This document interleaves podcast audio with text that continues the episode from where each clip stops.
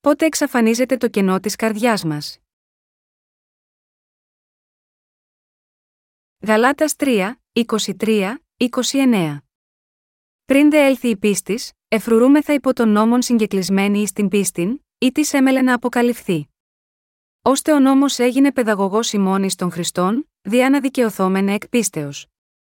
Αφού όμως ήλθεν η πίστη, δεν είμαι θα πλέον υποπαιδαγωγών. Διότι πάντες είστε οι Θεού διά της πίστεως της εν Χριστώ Ιησού, επειδή όσοι ευαπτίστητε εις Χριστόν, Χριστόν ενεδίθητε. Δεν είναι πλέον Ιουδαίος ουδέ Έλλην, δεν είναι δούλος ουδέ ελεύθερος, δεν είναι άρσεν και θύλη διότι πάντες είστε εις εν Χριστώ Ιησού, εάν δε είστε του Χριστού, άρα είστε σπέρμα του Αβραάμ και κατά την επαγγελίαν κληρονόμη. Όσοι αγαπούν το κακό δεν έρχονται στο φως. Η βίβλος λέει: Επειδή πας, ως της πράτη φαύλα, μισεί το φως και δεν έρχεται εις το φως, διά να μη ελεγχθώσει τα έργα αυτού, κατά Ιωάννην 3 και 20. Πολλοί άνθρωποι ζουν σε αυτόν τον κόσμο με άδεια καρδιά. Για να βρουν αληθινή ικανοποίηση και αληθινή χαρά στην καρδιά, οι άνθρωποι στράφηκαν στις αρκικέ απολαύσεις της μουσικής, των οικαστικών τεχνών, της λογοτεχνίας και ούτω καθεξής. Σε γενικές γραμμές, οι άνθρωποι πιστεύουν ότι αν ικανοποιηθούν όλες οι βασικές ανάγκες τους, ή αν γίνουν πλούσιοι και ισχυροί, οι καρδιές τους θα ικανοποιηθούν πραγματικά. Ωστόσο, κανείς δεν μπορεί να είναι πραγματικά ικανοποιημένος με τον πλούτο αυτού του κόσμου.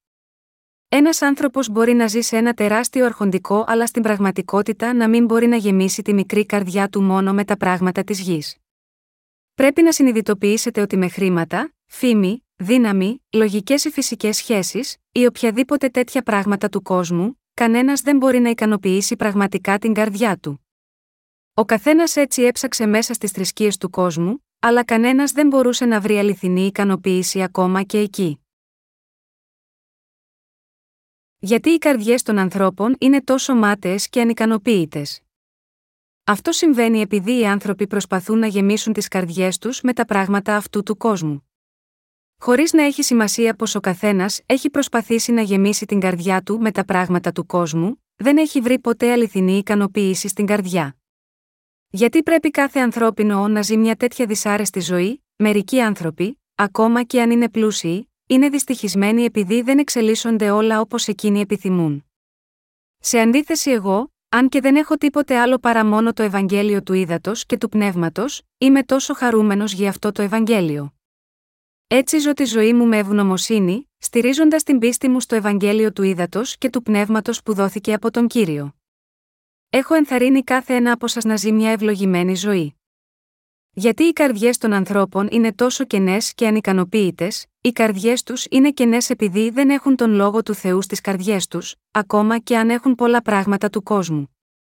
Αυτό το κενό της καρδιάς είναι η απόδειξη ότι στην ψυχή τους δεν υπάρχει πίστη στο Ευαγγέλιο του Θεού, του ύδατος και του πνεύματος. Ο Θεός είπε στη διήγηση της δημιουργίας του: Η δε γη το άμορφος και έρημος και σκότος επί του προσώπου της Αβίσου. Και πνεύμα Θεού εφέρετο επί της επιφανίας των υδάτων, Γένεση 1, 2. Η βίβλος λέει ότι εδώ οι καρδιές των ανθρώπων είναι έρημες, επειδή απέτυχαν να λύσουν το πρόβλημα της αμαρτίας. Αγαπητοί μου συγχριστιανοί, θα ήσασταν ικανοποιημένοι αν επρόκειτο να γίνετε σεβαστοί λόγοι σε αυτόν τον κόσμο, θα ήταν οι καρδιές σας ικανοποιημένες αν γινόσασταν πλούσιοι, προσπαθώντας να δαμάσουν αυτό το κενό, οι άνθρωποι προσπαθούν τα πάντα, πίνοντας, τραγουδώντας και χορεύοντας. Αλλά το μόνο που παραμένει στις καρδιές τους είναι θλίψη. Εκείνο που δεν καλύπτεται από κανένα από αυτά είναι η δική σας καρδιά. Εσείς και εγώ δεν μπορούμε να βρούμε την αληθινή ικανοποίηση, λόγω του προβλήματος των αμαρτιών μας. Ότι οι καρδιές των ανθρώπων δεν μπορούν να απολαύσουν αληθινή ικανοποίηση, οφείλεται στο θεμελιώδες γεγονός ότι υπάρχει αμαρτία στις καρδιές τους. Αν δεν λύσουμε το πρόβλημα της αμαρτίας, οι καρδιές μας είναι καταδικασμένες να είναι άδειες όλη την ώρα και δεν μπορεί να υπάρξει ικανοποίηση. Ω εκ τούτου, σας λέω ότι αν θέλετε οι καρδιές σας να είναι πραγματικά ικανοποιημένες, πρέπει να λάβετε την άφεση των αμαρτιών σας με το Ευαγγέλιο του Ήδατος και του Πνεύματος. Πριν συσσωρευτεί ακόμα περισσότερη θλίψη και κενότητα στην ψυχή τους, υπάρχει μια αλήθεια που πρέπει να συνειδητοποιήσουν. Η αλήθεια αυτή είναι ότι μπορούν να βρουν αληθινή ικανοποίηση μόνο όταν πιστεύσουν στο Ευαγγέλιο του Ήδατος και του Πνεύματος και λάβουν την άφεση των αμαρτιών τους. Πρέπει και εσείς επίσης να λύσετε το πρόβλημα των αμαρτιών σας με πίστη στο λόγο του Ευαγγελίου του Ήδατος και του Πνεύματος. Μόνο τότε μπορείτε να βρείτε την αληθινή ικανοποίηση. Όλοι οι άνθρωποι πρέπει να λάβουν την άφεση των αμαρτιών πιστεύοντας στο Ευαγγέλιο του Ήδατος και του Πνεύματος που δόθηκε από τον κύριο. Μόνο τότε μπορούν να βρουν την αληθινή ικανοποίηση από τον κύριο, έστω και αν οι ίδιοι ενδέχεται να είναι ανεπαρκείς. Υπάρχουν τοξικομανείς τώρα, γιατί οι άνθρωποι πέφτουν στα ναρκωτικά ή γίνονται αλκοολικοί, επειδή δεν ξέρουν ότι τα ναρκωτικά και το αλκοόλ είναι κακό για αυτούς, όχι. Επειδή δεν μπορούν να βρουν πραγματική ικανοποίηση στη ζωή που ζουν, στηρίζονται στα ναρκωτικά και το αλκοόλ. Αυτή είναι μια τραγική συνέπεια που απορρέει από την αδυναμία αποδοχής του Ιησού Χριστού στις καρδιές τους. Επειδή οι άνθρωποι δεν ξέρουν και δεν πιστεύουν στο Ευαγγέλιο του Ήδατος και του Πνεύματος, αντιμετωπίζουν όλα τα δεινά. Ο λόγος που όλοι ζουν σε θλίψη. Γιατί είναι όλοι λυπημένοι, αυτό συμβαίνει γιατί οι άνθρωποι αγαπούν το σκοτάδι περισσότερο από το φως της αλήθειας που μας έχει δώσει ο Θεός. Ο Απόστολος Ιωάννης είπε: Επειδή πας, ως της πράτη φαύλα, μισεί το φως και δεν έρχεται εις το φως, διά να μη ελεγχθώσει τα έργα αυτού, κατά Ιωάννη 3 και 20.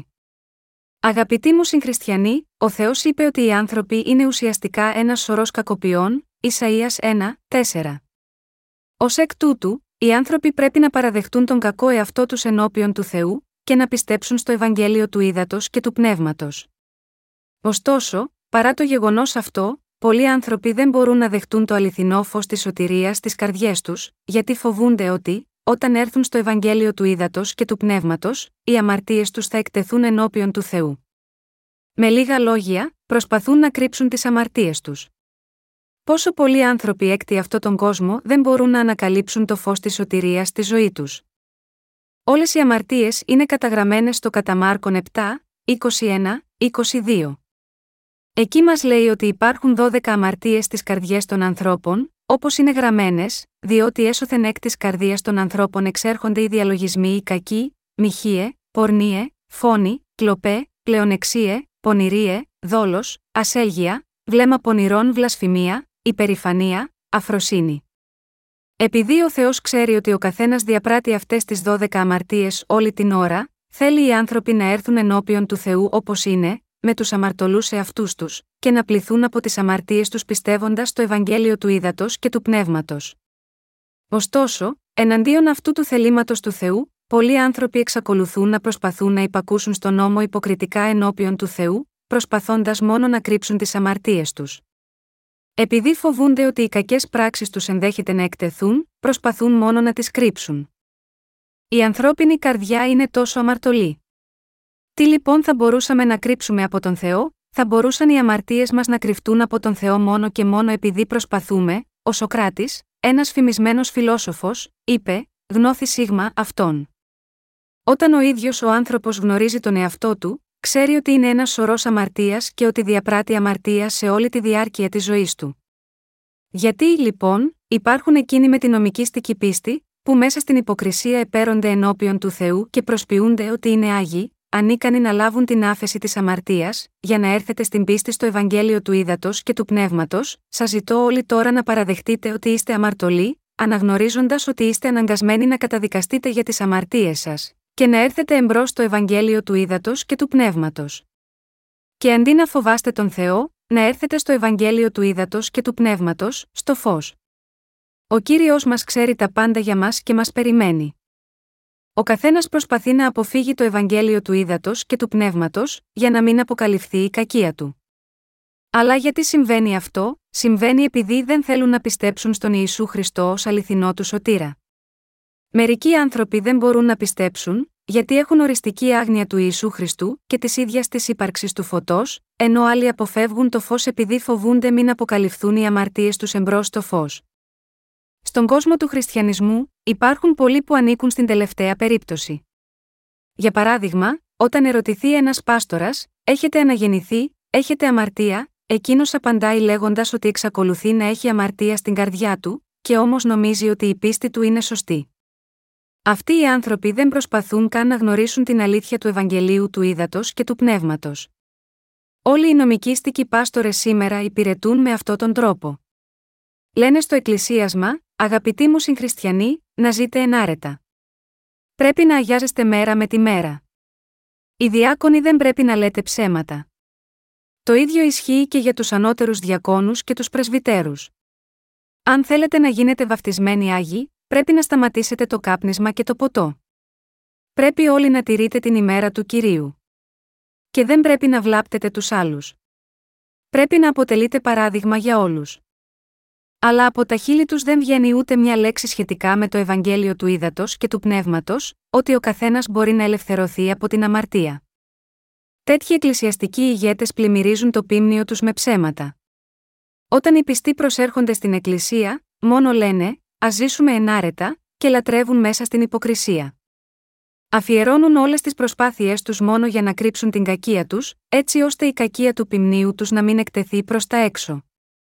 Ασπρίζουν με ασβέστη τις καρδιές τους, πάνω από τις συνειδήσεις τους, πάνω από τις σκέψεις τους και πάνω από τις ψυχές τους. Αν και υπάρχουν αμαρτίες στις καρδιές του εκκλησιάσματος, λένε, επειδή πιστεύετε στον Ιησού, θα πάτε στον ουρανό ακόμα και αν έχετε αμαρτία. Για να κάνουν το πίμνιο τους να αισθάνεται ασφαλές, οι άνθρωποι αυτοί εξαπατούν τους χριστιανούς, λέγοντας: Έχετε αμαρτία, αλλά ο Θεός σας αποκαλεί δίκαιους.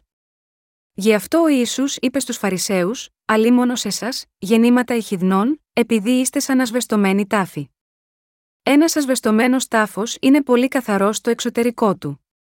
Αλλά μέσα σε αυτό τον καθαρό τάφο, υπάρχει ένα πτώμα που σαπίζει. Παρόμοια, μπορούμε να πούμε ότι εκείνοι που ισχυρίζονται ότι πιστεύουν στον Ιησού και όμως έχουν ακόμα αμαρτία στις καρδιές τους, είναι σαν ασβεστομένοι τάφοι. Οι χριστιανοί που πιστεύουν στον Ιησού μπορούν επίσης να έχουν άδειες καρδιές. Γιατί οι άνθρωποι αυτού του κόσμου νιώθουν τις καρδιές τους άδειες, ακόμα και οι χριστιανοί αισθάνονται την καρδιά τους άδεια, παρά την πίστη τους, και έτσι περιπλανούνται από εκκλησία σε εκκλησία, από τη μία προσευχή στην άλλη προσευχή. Αμέτρητοι άνθρωποι τώρα πιστεύουν στον Ιησού ως σωτήρα τους, αλλά πολλοί από αυτούς ζουν χωρίς καν να αναγεννηθούν, επειδή δεν ξέρουν το Ευαγγέλιο του ύδατο και του πνεύματος, το πραγματικό Ευαγγέλιο της αλήθειας. Για την ικανοποίηση των ατομικών επιθυμιών τους, παίρνουν τα απαραίτητα και πηγαίνουν σε κάποιο καταφύγιο προσευχής εξητώντας τον κύριο. Όταν τα πράγματα δεν πηγαίνουν σύμφωνα με το πώς ήθελαν, αναρωτιούνται οι ίδιοι, μήπως φταίει που δεν έδωσα αρκετά χρήματα, Μήπως επειδή δεν τήρησα την ημέρα του κυρίου, και στη συνέχεια προσφέρουν προσευχές μετάνοιας ακόμα περισσότερο. Γιατί οι άνθρωποι σήμερα ψάχνουν για τον κύριο με ένα τέτοιο ανόητο τρόπο, γιατί ζουν σε τόσο μεγάλη σύγχυση και αδυνατούν να αντιμετωπίσουν την αλήθεια που τους σώζει, εξαπατήθηκαν από τους ψευδοπροφήτες και συνάντησαν ληστές των ψυχών, και τώρα πεθαίνουν. Κατά συνέπεια, πρέπει να αγνοήσουν τους λόγους που άκουσαν από τους ψευδοπροφήτες και να πιστέψουν στο Ευαγγέλιο του ύδατο και του πνεύματος. Αλλά η πιο θλιβερή πραγματικότητα είναι ότι δεν ξέρουν πώς να το κάνουν και παραμένουν φυλακισμένοι στις ξεχωριστές εκκλησίες ή δόγματά τους. Ο Ιησούς είπε στο κατά Ιωάννη 10 και 10, Ο κλέπτης δεν έρχεται, ή μη διά να κλέψει και θύσει και απολέσει εγώ ήλθον διά να έχω ζωή και να έχω συναυτήν εν αυθονία. Πώς μπορείτε να λάβετε νέα ζωή, έχετε βρει το φως της σωτηρίας με πίστη στο δοσμένο από τον Θεό Ευαγγέλιο του Ήδατος και του Πνεύματος, αναγνωρίζοντας την αλήθεια του Ευαγγελίου του Ήδατος και του Πνεύματος, και με πίστη έκτη αυτό με την καρδιά μας, έχουμε λάβει το φως της σωτηρίας μέσω της πίστης. Ο καθένας έχει τις σκέψεις του και τον δικό του τρόπο σκέψης.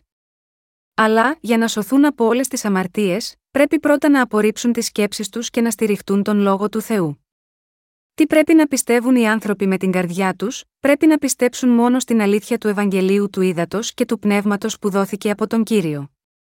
Πρέπει να πιστεύουν ότι ο κύριος μας Ισού ανέλαβε όλες τις αμαρτίες της ανθρωπότητας στο σώμα του με τον αβαυτιστή από τον Ιωάννη που μεταβίβασε όλες αυτές τις αμαρτίες στο κεφάλι του, και ότι σήκωσε όλη την καταδίκη τους για να τις πλύνει. Αυτός ο κύριος που βαφτίστηκε από τον Ιωάννη, έχισε το αίμα του και αναστήθηκε από τους νεκρούς, είναι η αλήθεια του Ευαγγελίου του Ήδατος και του Πνεύματος. Αγαπητοί μου συγχριστιανοί, αν θέλετε να βρείτε ικανοποίηση στις καρδιές σας, πρέπει να πιστέψετε με την καρδιά σας την αλήθεια του Ευαγγελίου του Ήδατος και του Πνεύματος που μας έχει δώσει ο Ισού. Γάμα γιώτα, αυτό η βίβλος λέει, διότι με την καρδία πιστεύει της προς δικαιοσύνη, και με το στόμα γίνεται ομολογία προς σωτηρίαν προς Ρωμαίους 10 και 10. Οι οικιακές ηλεκτρονικές συσκευές, όπως τηλεοράσεις, βίντεο και κλιματιστικά, έρχονται με ένα εγχειρίδιο με οδηγίες χρήσης. Αρχίζουμε να χρησιμοποιούμε το προϊόν μόνο αφού πρώτα διαβάσουμε αυτό το εγχειρίδιο. Δεν υπάρχει κανείς που αμφιβάλλει ή αμφισβητεί αυτό το εγχειρίδιο. Και πρέπει να είμαστε σίγουροι ότι ενεργοποιούμε τη συσκευή σύμφωνα με το εγχειρίδιο χρήστη για να λειτουργήσει σωστά χωρίς κανένα πρόβλημα, και για να το χρησιμοποιούμε με ασφάλεια. Αν, όμως, χρησιμοποιούμε το προϊόν με το δικό μας μυαλό, ενάντια σε αυτό που λέει το εγχειρίδιο, καταλήγουμε να προκαλέσουμε σοβαρές ζημιές, όπως ηλεκτροπληξία ή δυσλειτουργία της συσκευής. Παρόμοια, η σωτηρία που ο Θεός έχει δώσει σε μας, μπορεί να ληφθεί μόνο με πίστη στο Ευαγγέλιο του Ήδατος και του Πνεύματος, όπως είναι γραμμένο στη βίβλο. Ανάμεσα στον Θεό και την ανθρωπότητα, υπάρχει ένας δίκαιος νόμος του Θεού που ονομάζεται ο νόμος, ο οποίος παίζει το ρόλο του οδηγού των ανθρώπων στον Ιησού Χριστό. Αν δεν ήταν ο νόμος του Θεού, δεν θα μπορούσαμε να έχουμε γίνει αμαρτωλοί, και εφόσον δεν θα είχαμε δει ότι υπάρχει ανάγκη να πιστέψουμε στο Ευαγγέλιο του Ήδατος και του Πνεύματος, ποτέ δεν θα μπορούσαμε να σωθούμε. Πρέπει να συνειδητοποιήσουμε ότι η αληθινή ζωή της πίστης μας ενώπιον του Θεού αρχίζει μόνο όταν έρθει η δικαιοσύνη του Θεού μέσα στις καρδιές μας. Μιλώντας πιο ξεκάθαρα, από τη στιγμή που αναγνωρίζουμε τις αμαρτίες μας μέσω του νόμου του Θεού, αρχίζουμε να κατανοούμε το αληθινό Ευαγγέλιο. Με άλλα λόγια, Μόνο όταν διαβάζουμε και εμπιστευόμαστε το πρώτο κεφάλαιο ενός εγχειριδίου που ονομάζεται ο νόμος και λειτουργούμε ακριβώς σύμφωνα με αυτό, μπορούμε να πάμε στο επόμενο κεφάλαιο που ονομάζεται το αληθινό Ευαγγέλιο. Με αυτόν τον τρόπο, μπορούμε ασφαλώς να φτάσουμε με πίστη στον προορισμό μας, που ονομάζεται η Βασιλεία των Ουρανών. Παρόμοια, γινόμαστε αμαρτωλοί μέσω του δοσμένου από τον Θεό νόμου, και γινόμαστε δίκαιοι μόνο όταν πιστεύουμε στο Ευαγγέλιο του Ήδατος και του Πνεύματος που μας έχει ελευθερώσει από όλες τις αμαρτίες μας.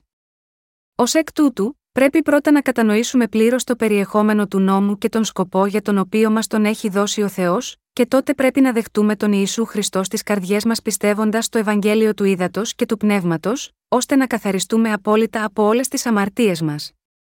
Ενώ ζουν σίγμα αυτό τον κόσμο, οι άνθρωποι έχουν κάνει καλά πράγματα και άσχημα πράγματα, αλλά σε γενικές γραμμές οι παρανομίες είναι περισσότερες στη μνήμη τους από τις καλές πράξεις. Και από καιρό σε καιρό θυμόμαστε αυτές τις αμαρτίες, γεγονός που κάνει τις καρδιές μας να σοβαρεύονται. Επειδή όλοι οι άνθρωποι είναι ανεπαρκείς, όλοι έχουν τουλάχιστον μερικές ανησυχίες για τις αμαρτίες τους που είναι άγνωστες στους άλλους, και αντί να προσπαθούν να τις λύσουν μόνοι τους, πρέπει να τις φέρουν τελικά στον κύριο. Οι άνθρωποι προσπαθούν να λύσουν το πρόβλημα της αμαρτίας στηριζόμενοι στις δικές τους θρησκευτικές πεπιθήσεις και με προσευχή προς τους δικούς τους θεούς. Αλλά πώς θα μπορούσαν αυτοί οι φτιαγμένοι από ανθρώπους θεοί να τους απελευθερώσουν από τις ανησυχίες τους, πρέπει να ξέρουν ότι είναι πλήρως απαλλαγμένοι από τις αμαρτίες τους, μόνο όταν οι καρδιές τους πιστούν για τη σωτηρία τους με πίστη στο Ευαγγέλιο του Ήδατος και του Πνεύματος. Το κενό της καρδιάς μας εξαφανίζεται μόνο όταν έχουμε πίστη στη δικαιοσύνη του Θεού. Η σημερινή περικοπή της Αγίας Γραφής λέει: Αφού όμως ήλθεν η πίστη, δεν είμαι θα πλέον υποπαιδαγωγών. Με άλλα λόγια, από τη στιγμή που αναγεννιόμαστε με την πίστη στο Ευαγγέλιο του Ήδατος και του Πνεύματος, δεν είμαστε πλέον υπό τον νόμο, τον παιδαγωγό που αναφέρεται εδώ. Ω εκ τούτου, πότε η αληθινή πίστη μας κάνει να λάβουμε την άφεση των αμαρτιών μας, ήρθε μέσα στις καρδιές μας, όταν πιστέψαμε στο αληθινό Ευαγγέλιο του Ήδατος και του Πνεύματος. Οι ανησυχίες και οι φόβοι στις καρδιές μας εξαφανίστηκαν αμέσως όταν συναντήσαμε τον Ιησού Χριστό που ήρθε σε αυτή τη γη μέσω του Ήδατος και του αίματος. Με άλλα λόγια, όταν αναγεννηθούμε με πίστη στο Ευαγγέλιο του Ήδατος και του Πνεύματος, όλο το κενό στις καρδιές μας εξαφανίζεται. Οι άνθρωποι δεν μπορούν να βρουν τελικά την ειρήνη του νου τους παρά μόνο όταν η αληθινή πίστη έρχεται στις καρδιές τους. Ο Ιησούς μας είπε: Ο Θεός είναι πνεύμα, και οι προσκυνούντες αυτόν εμπνεύματι και αληθεία πρέπει να προσκυνώσει κατά Ιωάννην 4 και 24. Από πότε λοιπόν μπορούμε να λατρεύουμε τον Θεό με πνεύμα και αλήθεια, από τότε που γνωρίζουμε και πιστεύουμε ότι όλες οι αμαρτίες μας μεταβιβάστηκαν στον Ιησού Χριστό με το βάπτισμά του μπορούμε να τον λατρεύουμε με πνεύμα και αλήθεια και ειρήνη. Γιατί ο Θεός πρόσταξε, μην έχεις άλλους Θεούς εκτός από εμένα, μπορείτε να αγαπάτε τον Θεό περισσότερο από οτιδήποτε άλλο, η ικανότητα να αγαπούμε τον Ιησού περισσότερο από οτιδήποτε άλλο, επιτυγχάνεται μόνο όταν λάβουμε την άφεση των αμαρτιών μας πιστεύοντας στο Ευαγγέλιο του Ήδατος και του Πνεύματος που ο Ιησούς μας έχει δώσει. Ωστόσο, αν δεν αναγνωρίζουμε τη σωτηρία της αλήθειας και δεν μεταβιβάσουμε όλες τις αμαρτίες των καρδιών μας στον Ιησού Χριστό με πίστη, δεν μπορούμε ποτέ να αγαπούμε τον Θεό περισσότερο. Αυτό συμβαίνει επειδή η θεμελιώδης φύση μας είναι αδύνατο να μην έχει άλλους θεούς ενώπιον του Θεού, αν δεν αναγεννηθούμε εξ ύδατο και πνεύματος. Ωστόσο, παρά το γεγονός αυτό, όταν η πίστη ήρθε σε μας, μπορέσαμε να αγαπάμε τον Θεό με την καρδιά μας και με πίστη, και να ευχαριστούμε και να δοξάζουμε τον κύριο μας, αν και δεν είμαστε τέλειοι στις πράξεις μας το 100%. Ω εκ τούτου, αφότου ήρθε η πίστη, δεν είμαστε πλέον υπό τον νόμο, αλλά έχουμε γίνει κληρονόμοι όλης της κληρονομιάς του Θεού. Η αληθινή ζωή της πίστης του χριστιανού αρχίζει μόνο αφού λάβει την άφεση των αμαρτιών του. Με το βάπτισμα, ο κύριος σήκωσε πράγματι όλες τις αμαρτίες μου και τις καθάρισε όλες. Τώρα δεν έχω καμία αμαρτία. Καθώς ο κύριος αφαίρεσε όλες τις αμαρτίες μου με το βάπτισμα, τώρα έχω γίνει χωρίς αμαρτία με την πίστη έκτη αυτό. Δεδομένου ότι ο κύριος σήκωσε όλη την καταδίκη της αμαρτίας στη θέση μου, δεν περιμένω να καταδικαστώ. Είμαι τόσο ανεπαρκής και όμως με έχει σώσει από όλες τις αμαρτίες μου. Από τότε που ήρθε η πίστη σε καθένα από εμάς, φτάσαμε να συνειδητοποιήσουμε ότι δεν είμαστε πλέον κάτω από τις κατάρε του νόμου και την οργή και την καταδίκη του. Έχουμε συνειδητοποιήσει ότι είμαστε μέσα στη δοσμένη από τον Θεό σωτηρία. Από τότε ξεκινήσαμε τη ζωή της πίστης μας. Ω εκ τούτου, πρέπει να συνειδητοποιήσουμε ότι η ζωή της πίστης μας βιώνεται μετά από την πίστη στο Ευαγγέλιο του Ήδατος και του Πνεύματος. Πότε αρχίσατε να πιστεύετε ότι ο Ισού ήταν ο σωτήρας σας, πότε εξαφανίστηκαν όλες οι ανησυχίες από την καρδιά σας, αυτά συνέβησαν όταν μεταβιβάσατε όλες τις αμαρτίες σας στον Ιησού Χριστό με πίστη στο βάπτισμά του.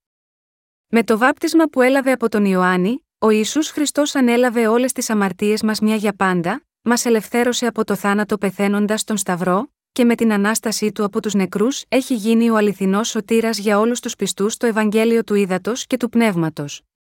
Ω εκ τούτου, μπορούμε να δούμε εδώ ότι η πίστη που ο Θεός θέλει να έχουμε, είναι να γνωρίζουμε και να πιστεύουμε, ο.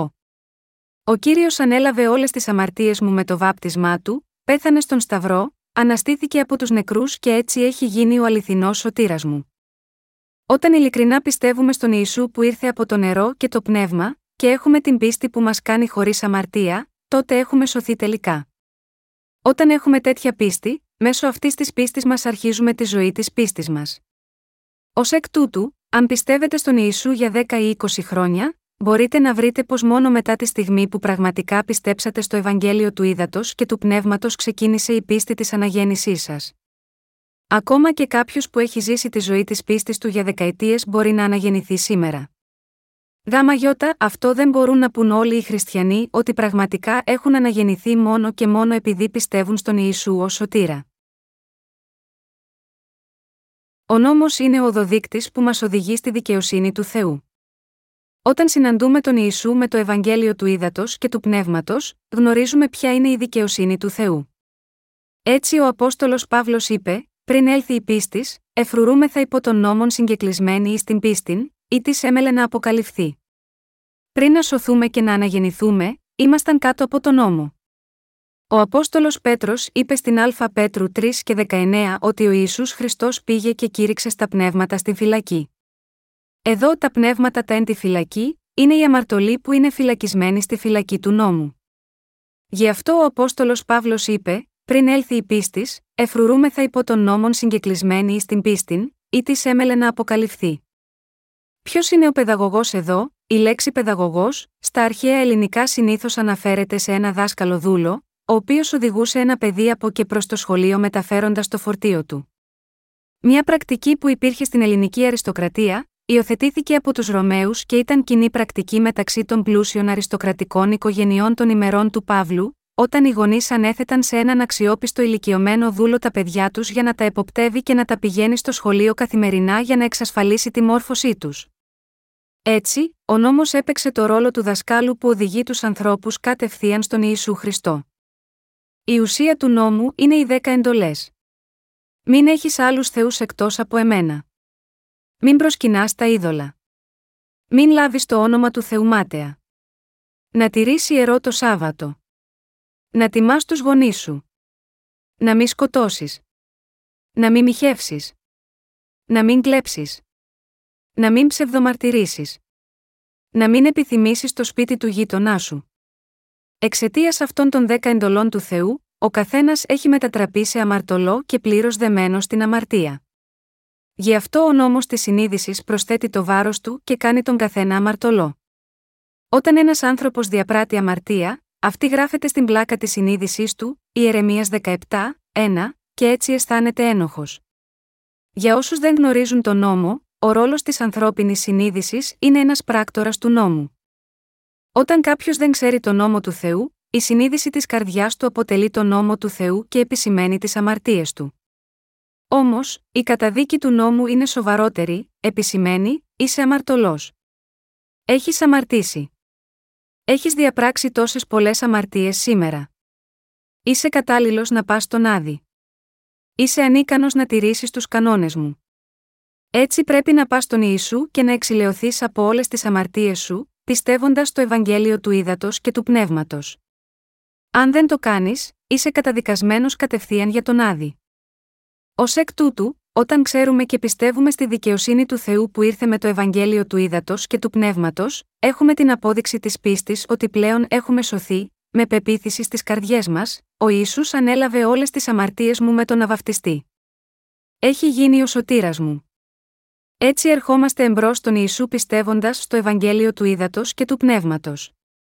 Τι μας οδηγεί στον κύριο πέρα από τη θέλησή μας, τι μας αναγκάζει να αναζητήσουμε τον σωτήρα, αυτό που παίζει το ρόλο του παιδαγωγού δεν είναι άλλο από τον δοσμένο από τον Θεό νόμο.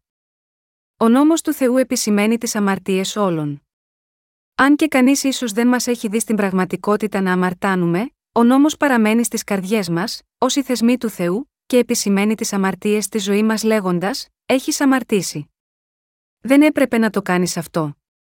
Με άλλα λόγια, ο νόμος του Θεού μας διδάσκει ότι οι σκέψεις, οι καρδιές μας και οι πράξεις μας δεν είναι εντάξει. Μέσα από τον δοσμένο από τον Θεό νόμο οι άνθρωποι αναγνωρίζουν τις αμαρτίες τους. Έτσι ερχόμαστε εμπρός των κύριων, και φροντίζουμε να λυθεί το πρόβλημα της αμαρτίας μας με το Ευαγγέλιο του Ήδατος και του Πνεύματος. Αυτό που λέει εδώ ο Απόστολος Παύλος, είναι ότι μπορούμε να έρθουμε στον Ιησού Χριστό μέσω του νόμου, και ότι μπορούμε να σωθούμε και να αναγεννηθούμε πιστεύοντας το Ευαγγέλιο του Ήδατος και του Πνεύματος που δόθηκε από τον Ιησού Χριστό. Με άλλα λόγια, ο νόμος του Θεού είναι ένας οδηγός που οδηγεί την ανθρωπότητα στον Ιησού Χριστό, τον αληθινό Θεό. Ο νόμος του Θεού διδάσκει ότι ο καθένας είναι εντελώς ανίκανος να τηρήσει τον νόμο, τους κανόνες του Θεού. Κανείς σε αυτόν τον κόσμο δεν μπορεί να τηρήσει εντελώς τον νόμο. Αν, παρόλα αυτά, οι άνθρωποι μάθουν να ζουν τη ζωή τους με πίστη στην τήρηση του νόμου, τι θα συμβεί στη συνέχεια, θα καταλήξουν υποκριτές, χωρίς το δώρο του Ιησού Χριστού για τη σωτηρία. Οι Αντβεντιστέ υποστηρίζουν ότι η σωτηρία επιτυγχάνεται μόνο αν κάποιος πιστεύει στον Ιησού και επίσης τηρεί την ημέρα του Σαββάτου. Λένε ότι μπορούν να πάνε στον ουρανό μόνο αν διαδίδουν τις πεπιθήσεις τους τρεις ημέρες την εβδομάδα, τρεις ώρες για κάθε μέρα. Κανένας άλλος από τέτοιους πιστούς δεν είναι περισσότερο νομικιστής. Αν πρέπει να κάνεις κάτι από μόνος σου για να σωθείς, αυτό είναι μια έννοια που τελικά υποστηρίζει πίστη ή πράξη σωτηρία, και είναι νομικισμός και οι πιστοί του κυριεύονται από τον Σατανά. Ο νόμος μπορεί να φέρει μόνο τους ανθρώπους στον Ιησού Χριστό, και από μόνος του δεν μπορεί ποτέ να τους σώσει εντελώς από την αμαρτία. Δάμα γιώτα, αυτό ο Ισού ήρθε σε αυτή τη γη με ανθρώπινη σάρκα, βαφτίστηκε από τον Ιωάννη, πέθανε στον Σταυρό, αναστήθηκε από τους νεκρούς, ανέβηκε στον ουρανό, και έτσι έχει γίνει ο σωτήρας όλων των πιστών του. Αν δεν πιστεύουμε στο Ευαγγέλιο του Ήδατος και του Πνεύματος, δεν μπορούμε να σωθούμε. Εσείς και εγώ πρέπει να πιστέψουμε στο έργο της σωτηρίας του Ιησού, εξ ύδατο και αίματος. Μόνο τότε μπορούμε να σωθούμε από όλες τις αμαρτίες μας. Οι αμαρτίες μας πλήθηκαν όταν βαφτιστήκαμε στο όνομα του Χριστού με πίστη. Στην επιστολή προς Γαλάτας 3 και 27 λέει: Επειδή όσοι βαπτίστητε εις Χριστόν, Χριστόν ενεδίθητε. Ο Απόστολος Παύλος λέει εδώ ότι όποιος θέλει να γίνει παιδί του Θεού και να κληρονομήσει τη βασιλεία των ουρανών, πρέπει να βαφτιστεί στο όνομα του Χριστού. Φοράμε τον Χριστό με το βάπτισμα στον Χριστό σημαίνει ότι γινόμαστε πιστοί στη δικαιοσύνη του Θεού που ήρθε μέσω του Χριστού. Φοράμε τον Χριστό, όταν πιστεύουμε με την καρδιά μας στη δικαιοσύνη του Θεού, ότι ο Ιησούς ανέλαβε όλες τις αμαρτίες και τα παραπτώματα του κόσμου με το βάπτισμα που έλαβε από τον Ιωάννη τον Βαπτιστή. Ο Απόστολος Παύλος συνέχισε να λέει: Εάν είστε του Χριστού, άρα είστε σπέρμα του Αβραάμ και κατά την επαγγελία κληρονόμη. Αυτό είναι σωστό. είμαστε πράγματι αυτοί που έχουν δικαιωθεί με την πίστη και θα λάβουν όλες τις ευλογίες του Θεού. Αν έπρεπε να συνοψίσω την ουσία του νόμου, αυτή είναι ότι ο Θεός μας έδωσε τον νόμο έτσι ώστε να μπορέσουμε να αναγνωρίσουμε τις αμαρτίες μας, όπως αναφέρεται στην προ Ρωμαίου 3 και 20. Ωστόσο, υπάρχουν πολλοί άνθρωποι έκτη αυτόν τον κόσμο που προσπαθούν να σταθούν ενώπιον του Θεού με παρησία, τηρώντας τον νόμο και κάνοντας καλές πράξεις από μόνοι τους, παρά να καταλάβουν και να αναγνωρίσουν τις αμαρτίες τους μέσω του νόμου. Κάποιος αδελφός μας στην Εκκλησία μια φορά ομολόγησε ότι πριν αναγεννηθεί, έκανε ένα διάλειμμα στη ζωή της πίστης του, και κατά τη διάρκεια αυτού του διαλύματος σχεδίαζε να δοκιμάσει τον εαυτό του, σκεπτόμενος, θα πιστέψω στον Ιησού και πάλι όταν είμαι πεπισμένος ότι δεν έχω ανεπάρκειες ενώπιον του νόμου, και μπορώ να σταθώ σωστά με τα έργα μου. Ωστόσο, αυτό που πραγματικά συνειδητοποίησε ήταν ότι είναι εντελώς ανίκανος να τηρήσει τον νόμο όσο και να το ήθελε. Ομολόγησε ότι μετά συνάντησε μερικούς αναγεννημένους αδελφούς της Εκκλησίας μου, και άκουσε από αυτούς: Ο νόμος είναι για να σε κάνει να αναγνωρίσεις τις αμαρτίες σου. Έτσι κατάλαβε, το βλέπω. Άρα, ο νόμος υπάρχει μόνο για να με κάνει να αναγνωρίσω τις αμαρτίες μου, και όμως όλο αυτό το διάστημα εγώ προσπαθούσα να τηρήσω τα πάντα. Επεδίωξα να σταθώ σωστά απέναντι στον νόμο, λόγω της αλαζονίας μου. Ήμουν τόσο λάθος. Έτσι κατανόησε την αλήθεια ότι ο Ιησούς σήκωσε όλες τις αμαρτίες του με το βάπτισμα, πέθανε στον σταυρό για αυτόν, αναστήθηκε από τους νεκρούς την τρίτη ημέρα, και έτσι έχει γίνει ο αληθινός σωτήρας του, και στη συνέχεια έλαβε την άφεση όλων των αμαρτιών του.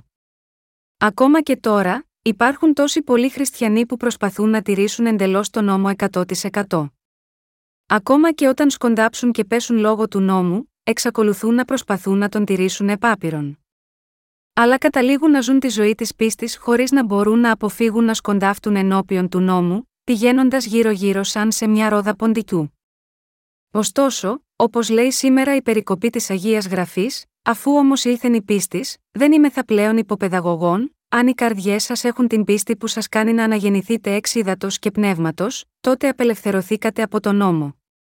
Αν πιστεύετε ότι ο Ιησούς έχει καθαρίσει όλες τις αμαρτίες μας με το νερό και το πνεύμα, αν πιστεύετε ότι όλες οι αμαρτίες σας έχουν πραγματικά μεταβιβαστεί στον Ιησού Χριστό και ότι αυτός καταδικάστηκε για σας, και αν πιστεύετε ότι αναστήθηκε από τους νεκρούς και ότι ο Ιησούς είναι ο Θεός της σωτηρίας σας, τότε ακόμα και αν έχετε ελλείψει στη ζωή σας, μπορείτε να ελευθερωθείτε από όλες τις αμαρτίες σας και να κάνετε το δίκαιο έργο ω τα τέλεια παιδιά του Θεού. Πρέπει να πιστέψουμε στην αγάπη του Θεού που ήρθε μέσα από το Ευαγγέλιο του Ήδατος και του Πνεύματος. Είναι γραμμένο στην Α Ιωάννου 5, 5, 12, της είναι ονικών των κόσμων ή μη πιστεύων ότι ο Ισού είναι ο ιό του Θεού, ούτως είναι ο ελθόν δέλτα γιώτα ύδατος και αίματος, Ιησούς ο Χριστός ουχή διά του ύδατος μόνον, αλλά διά του ύδατος και του αίματος και το πνεύμα είναι το οποίον μαρτυρεί, επειδή το πνεύμα είναι η αλήθεια.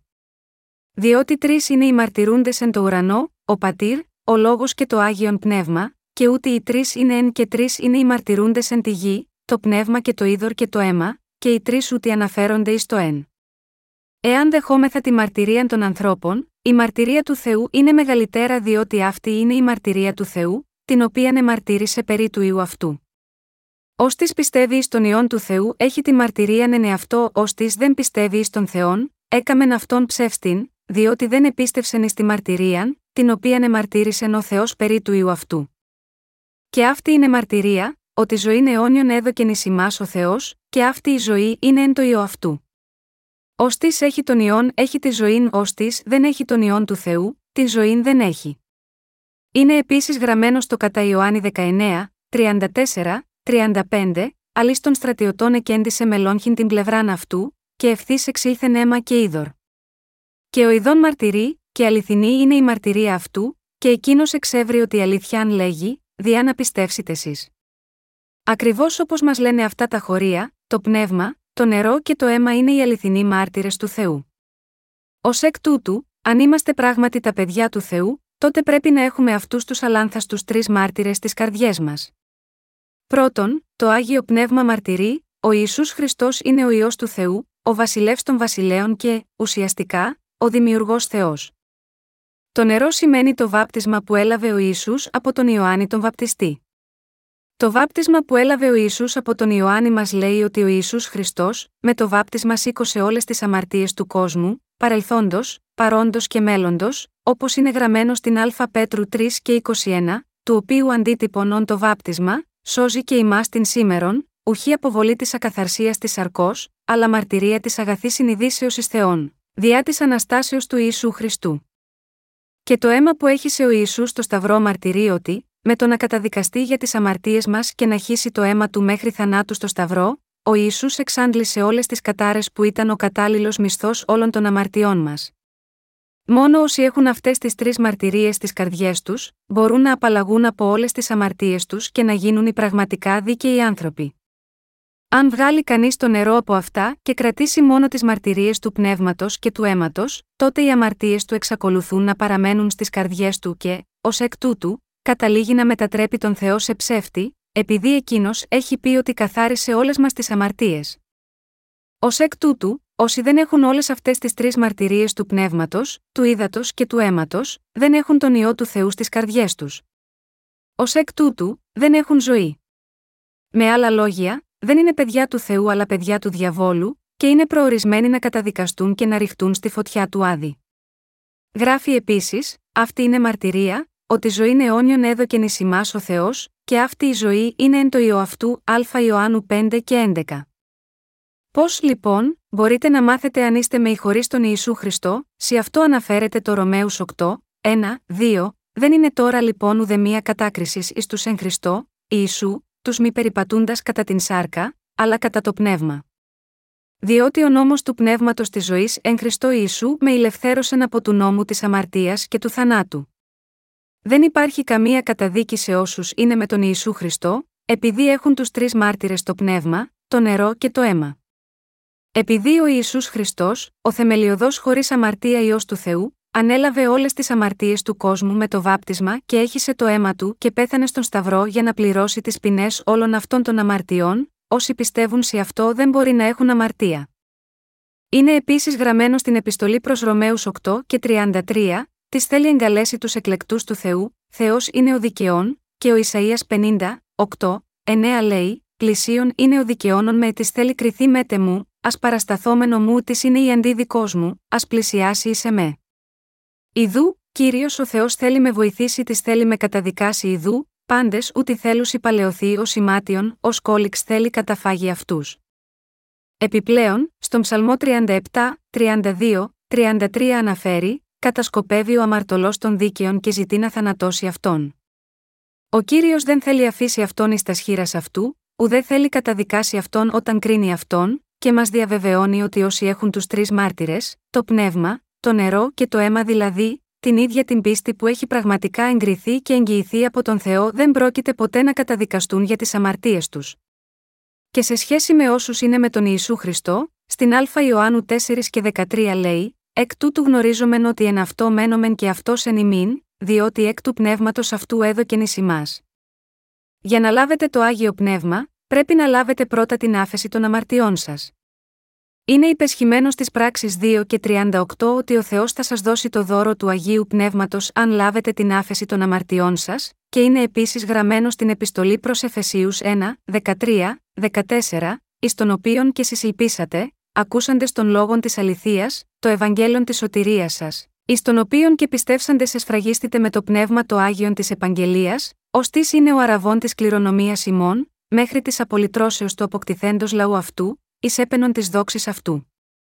Αυτό σημαίνει ότι για εκείνους που λαβαίνουν την άφεση των αμαρτιών τους και πετυχαίνουν τη σωτηρία τους με το Ευαγγέλιο του ύδατο, βάπτισμα, και το αίμα, σταυρός, ο Θεός θα τους φραγίσει ως δικά του παιδιά, δίνοντάς τους το άγιο πνεύμα ως εγγύηση. Αυτό είναι σαν το μαρκάρισμα σε μια αγελάδα ή ένα άλογο με μια πυρωμένη σιδερένια ράβδο, αφήνοντας μια ανεξίτηλη σφραγίδα που δείχνει σε ποιον ανήκει. Για να διαχωρίσει από τα παιδιά του διαβόλου, τα παιδιά του, που έχουν λάβει την άφεση των αμαρτιών τους και έγιναν δίκαιοι πιστεύοντας το Ευαγγέλιο του Ήδατος και του Πνεύματος, ο Θεός έχει δώσει επίσης το δώρο του Αγίου Πνεύματος στις καρδιές τους.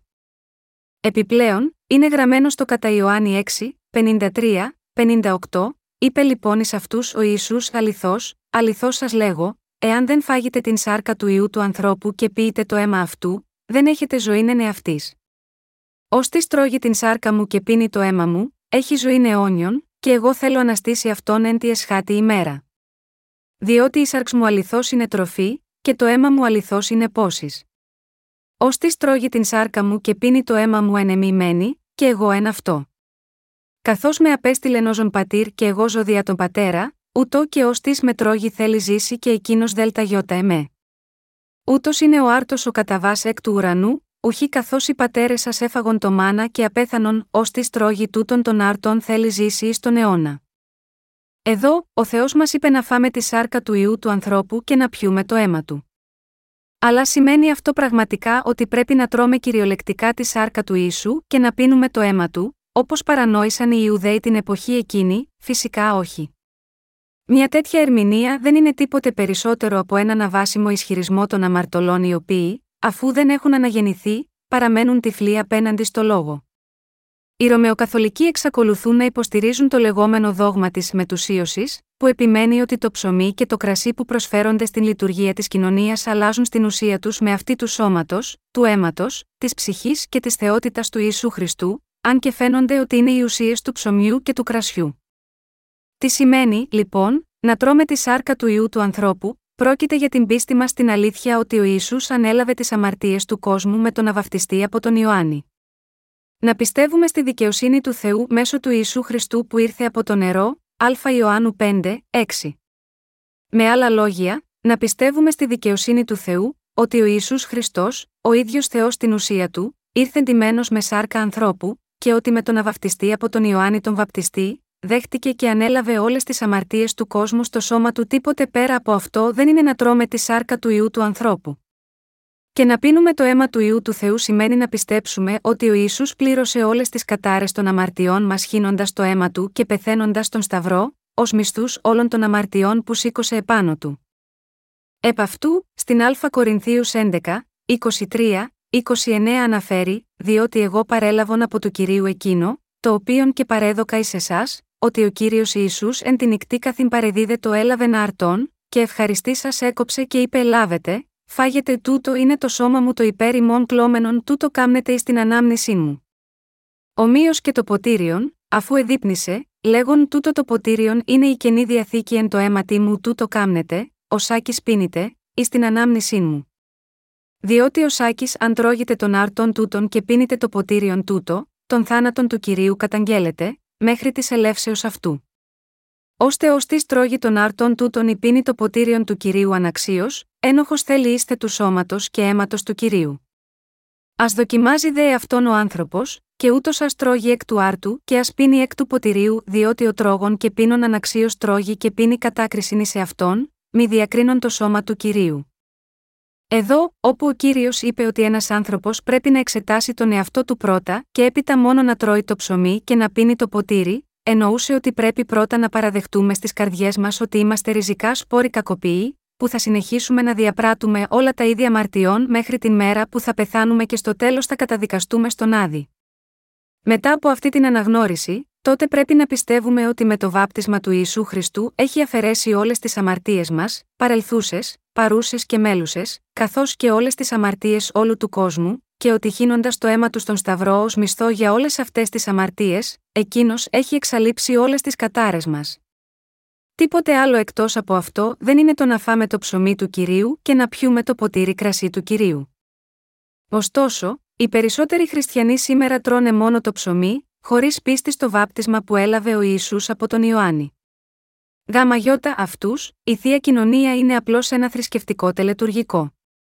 Ω εκ τούτου, δεδομένου ότι οι άνθρωποι δεν πιστεύουν ότι ο Ιησούς Χριστός ανέλαβε όλες τις αμαρτίες τους, οι αμαρτίες τους εξακολουθούν να υπάρχουν στις καρδιές τους, και καθώς τρώνε το ψωμί και πίνουν το ποτήρι ενώ εξακολουθούν να παραμένουν αμαρτωλοί, είναι ένοχοι του σώματος και του αίματος του κυρίου. Ω εκ τούτου, μόνο αν πιστεύουμε στο βάπτισμα του Ιησού Χριστού και το αίμα του στον Σταυρό, μπορούμε να φάμε το ψωμί και να πιούμε το ποτήρι.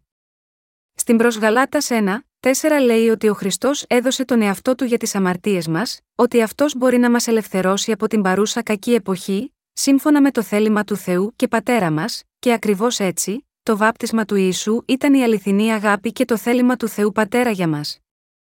Στην Α Θεσσαλονική 4, 3, Η βίβλος λέει επίσης: Επειδή τούτο είναι το θέλημα του Θεού, ο αγιασμός σας, και στο κατά Ιωάννη 6 και 40, ο Ισού πιστοποίησε τον λόγο της υπόσχεσης, λέγοντας: Τούτο είναι το θέλημα του πέμψαντός με, πασοστή βλέπει τον ιόν και πιστεύει σε αυτόν να έχει ζωή αιώνιον, και εγώ θέλω αναστήσει αυτόν εν τη εσχάτη ημέρα.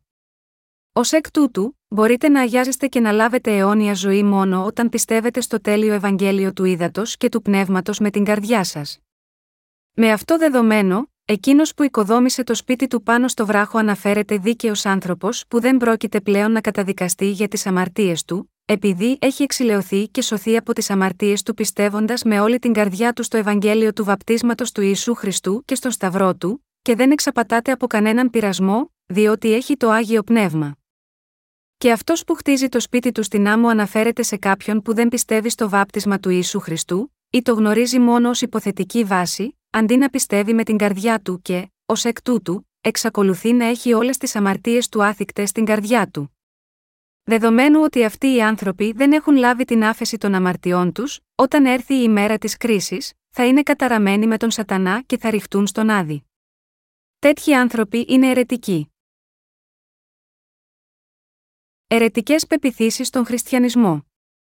Είναι γραμμένο στη βίβλο, ερετικών άνθρωπων μετά μίαν και δευτέραν νουθεσίαν παρετού, εξεύρων ότι διεφθάρει ότι ούτως και αμαρτάνει, ον αυτοκατάκριτος Τίτων 3, 10, 11. Η βίβλος ορίζει με σαφήνεια τους ερετικούς. Κανένας, εκτός από εκείνους που καταδικάζουν οι ίδιοι τους εαυτούς τους, δεν είναι ερετικοί. Η λέξη αίρεση είναι μια αρχαία ελληνική λέξη που σημαίνει επιλογή. Ενώ οι χριστιανοί πρέπει να πρεσβεύουν ότι πιστεύουν στον Ιησού Χριστό ως κύριο τους, σύμφωνα με την αλήθεια του Ευαγγελίου του Ήδατος και του Πνεύματος, έχουν κάνει διαφορετικές επιλογές στον τρόπο που πιστεύουν στον Ιησού. Όσοι έχουν κάνει την επιλογή να μην πιστεύουν στο βάπτισμα του Ιησού Χριστού αλλά μόνο στο αίμα του, δεν είναι άλλοι από τους αιρετικούς, και οι αιρετικοί καταδικάζουν οι ίδιοι τον εαυτό τους και στέκονται έξω από τον Χριστό. Για αυτούς που δεν πιστεύουν σε αυτό το αληθινό Ευαγγέλιο, αυτή η ίδια η αμαρτία τους οδηγεί στο θάνατο, Α Ιωάννου 5 και 16. Με άλλα λόγια, στην Α Ιωάννου 3, 4 λέει: Πασός της πράττει την αμαρτίαν πράττει και την ανομίαν, διότι η αμαρτία είναι η ανομία, εκείνοι που πιστεύουν κάτι τέτοιο διαπράττουν ανομία. Επιπλέον, στο Γαλάτες 2 και 17, λέει: Αλλά εάν ζητούντες να δικαιωθόμενοι στον Χριστόν ευρέθημεν και εμεί αμαρτωλοί, άρα ο Χριστός αμαρτίας είναι διάκονος, μη γέννητο. Όπως αναφέρεται, η βίβλος μαρτυρεί πως αν πιστεύουμε στον Ιησού Χριστό σωστά, δικαιωνόμαστε ως δίκαιοι άνθρωποι και είναι αδύνατο να γίνουμε ξανά αμαρτωλοί. Όταν έχετε πίστη ότι είστε αληθινά σωσμένοι με την πίστη στο τέλειο Ευαγγέλιο του βαπτίσματος του Ιησού Χριστού και τον Σταυρό του, από τότε η αληθινή ζωή της πίστης αρχίζει για σας. Αυτή ακριβώς η πίστη, ότι έχουμε γίνει δίκαιοι άνθρωποι χωρίς αμαρτία πιστεύοντας στο βάπτισμα και το αίμα του Ιησού, είναι η σωστή πίστη της αλήθειας που ευχαριστεί τον Θεό και έχει εγκριθεί από αυτόν.